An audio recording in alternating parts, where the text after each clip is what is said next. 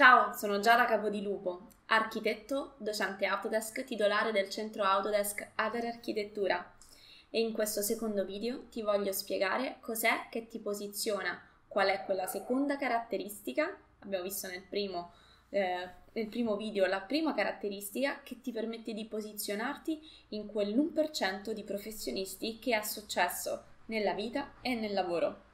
Perciò, se ti interessa avere successo nella vita e nel lavoro e ritieni che in questo momento puoi fare di meglio e puoi ottenere risultati migliori dal tuo lavoro e dalla tua vita personale, seguimi in questo secondo video perché ti mostro la seconda competenza che devi avere, la seconda qual- qualità e caratteristica.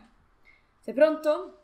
Bene, nel primo video abbiamo parlato della capacità di sapersi distinguere, della capacità di sapersi mettere in gioco eh, senza sentirsi arrivati e quindi di trovare quelle tecniche e competenze che ti permettono di essere diverso dagli altri mille mila architetti che sono in giro per, per questo paese o nel mondo.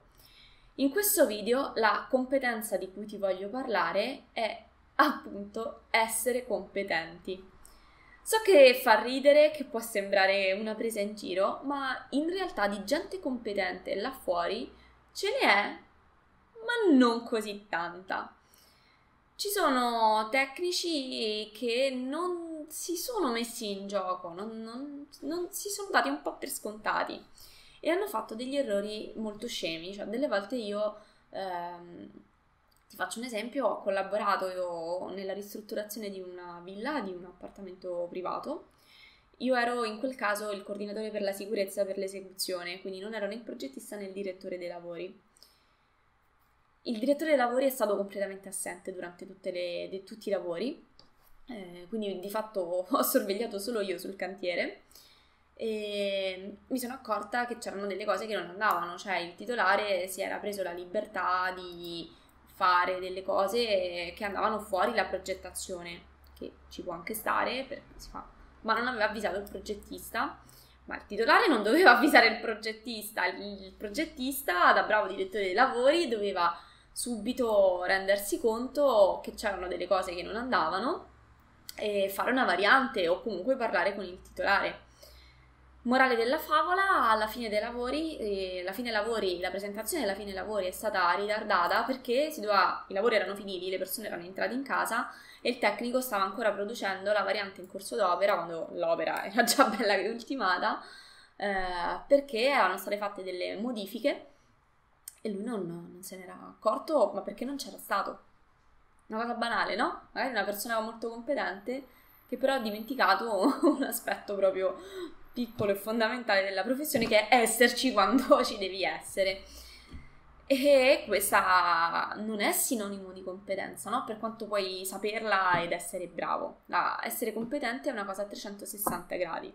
Se abbiamo l'umiltà di riconoscere che non siamo arrivati, eh, saremo forse i professionisti più bravi, più bravi, di tutto il pianeta, perché non ci daremo mai, mai, mai per scontati e faremo sempre quel passo in più, quella cosina in più che poi alla fine ci distingue dalla massa di gente pigra che non ha voglia veramente di lavorare e che fa il minimo indispensabile e si aspetta di ottenere il massimo col minimo sforzo. Beh, buongiorno, il mondo non è esattamente così. Se vuoi eccellere ti devi fare il culo, scusa proprio il francesismo. E quindi capiamo un attimo che tipo di competenze ci servono. Quindi iniziamo. Innanzitutto ci servono delle competenze di tipo teorico e sono, diciamo, fortunatamente quelle che impariamo più o meno all'università. Dico più o meno perché questa università non è che proprio ci fa così preparati e pronti e tonici per scattare nel mondo del lavoro. Anzi, secondo me ci dà un passo verso la fossa. Però ehm, quindi, innanzitutto un po' di conoscenza, una, un'infarinata teorica che è quella che ci dà alla fine l'università, ma non solo.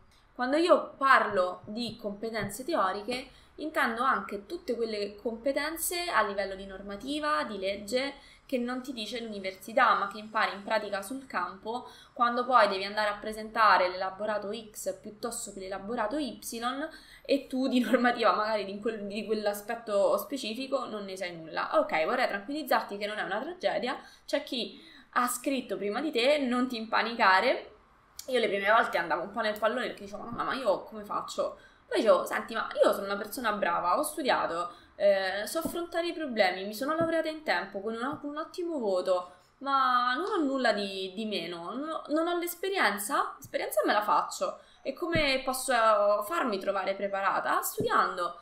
Quindi mi andavo a guardare tutto ciò che poteva essere, anche semplicemente il gergo tecnico del, degli operai, perché tu devi poter parlare con gli operai e capirli e rispondergli in una modalità che è comprensibile per tutto. Signori, la comunicazione è la parte forse più fondamentale del nostro lavoro. È vero che noi facciamo i progettisti, ma una buona componente del nostro lavoro è fare i diplomatici tra il, ehm, l'impresa che costruisce, l'operaio e il titolare quindi dobbiamo saper parlare e trattare con le persone, oltre che conoscere tutti quegli aspetti tecnici propri del nostro lavoro. Quindi sapere come si fa una cosa piuttosto come si fa un'altra, ma in particolare anche conoscere proprio le, insomma, i minimi fondamentali del nostro lavoro. Io vedo che ci sono in giro dei tecnici che lavorano eppure eh, non conoscono delle normative.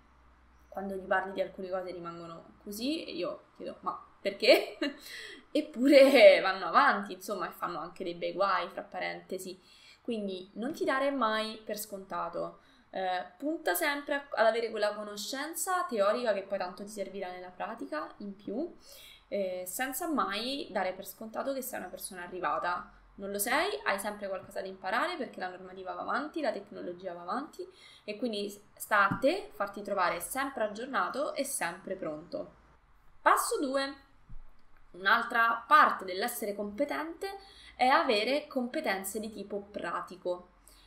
E anche questo potrebbe farti ridere, ma tu quando sei uscito dall'università lo sapevi come si faceva una pratica edilizia? Io no, e almeno che non, non, avessi già avuto un padre, una madre architetto, avessi già lavorato nel settore, se non inizi a lavorare nel settore prima o dopo l'università, le tue competenze pratiche iniziano dopo la laurea, nel momento in cui metti piede in cantiere, metti, nel momento in cui inizi praticamente ad affrontare la professione. E ti assicuro è tutto un altro mondo rispetto a quello che c'è eh, là fuori o che ti raccontano all'università. Ci sono degli elaborati, delle cose tecniche da produrre che non te le dice nessuno quando sei all'università. E quindi qual è la soluzione davanti a competenze pratiche? Metterti accanto a un professionista con più esperienza, affiancarlo, seguirlo e non stare ad aspettare che ti dica cosa fare. Se vedi che è richiesto qualcosa, vattene a cercare, studia, formati con chi ne sa più di te per andare a capire qual è quella cosa in più che ti serve. Per esempio, eh, io in questo ho apprezzato tanto il, il capo del primo ufficio con cui, ho, con cui ho collaborato prima di, staccarmi e mettermi in proprio che per carità sottopagata e sfruttata, però era una persona brava e veramente competente, perché aveva l'umiltà di riconoscere che delle cose magari poteva non saperle, perché non le puoi sapere tutte, ma prima di andare a fare qualunque cosa aveva la mm, precisione e, e la competenza di farsi un bagno di umiltà e di andarla a vedere. Quindi, se nella presentazione della CILA, dei, di quella pratica edilizia, quel comune menzionava un particolare aspetto normativo di cui magari in quel momento non, non, si ricordava, non era a conoscenza, solo andava a studiare tutto, si faceva la nottata e se lo studiava, e il giorno dopo tornava in ufficio e ci dava direttive. Questa è una persona non impreparata, questa è una persona competente che si rende preparata. Non è che la preparazione, la competenza ci cala in testa per uh, grazia divina, ok?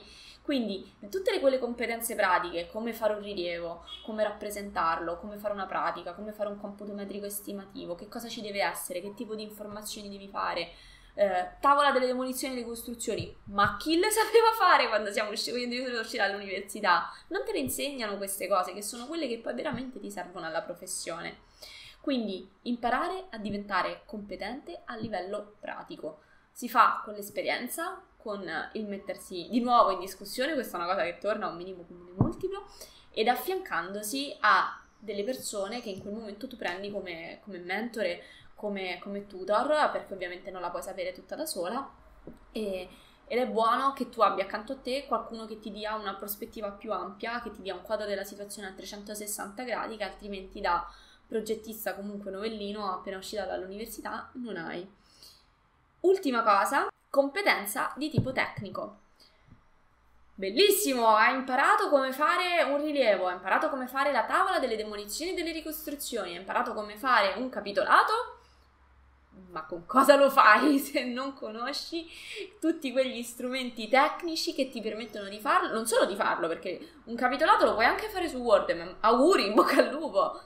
Ci sono dei software, ci sono degli strumenti eh, più o meno all'avanguardia, io ovviamente mi sono sempre eh, ammattita per impararli, ma alla fine li ho imparati quelli più all'avanguardia perché poi ormai viaggio veloce e sono competitiva nel mondo del lavoro, quindi non mi sono mai accontentata di quello che c'era in giro, sono sempre andata a scavare e a cercare le, quegli strumenti proprio pratici, tecnici, quei software che mi permettevano di produrre le, mie, le famose competenze tecniche e pratiche e teoriche di prima, di produrle velocemente. Quindi io oggi eh, ho dei software che mi permettono, conosco dei software, li ho appresi che mi permettono di eh, produrre degli elaborati grafici, quindi piante, prospetti, sezioni alla velocità della luce, dove non devo essere io a perdere tempo a disegnare perché mi aiuta appunto lo strumento tecnico, eh, ma è il software che fa questi elaborati grafici per me. E ovvio, poi c'è dietro appunto la competenza pratica del progettista e teorica che verifica quello che il software produce, perché ovviamente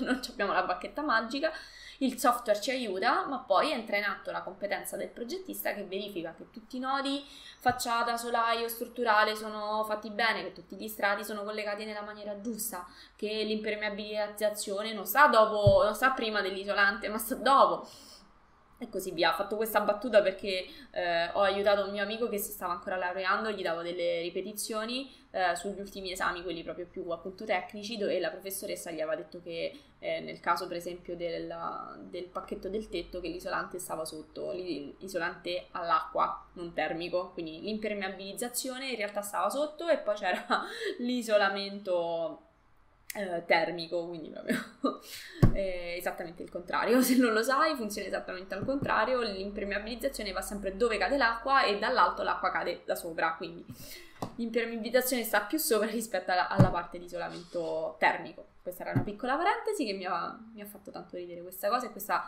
professoressa insegnava all'università agli studenti agli architetti, ai futuri architetti di domani. Quindi ecco perché ti dico di non sentirti mai arrivato perché non è detto che la persona davanti è veramente appunto competente.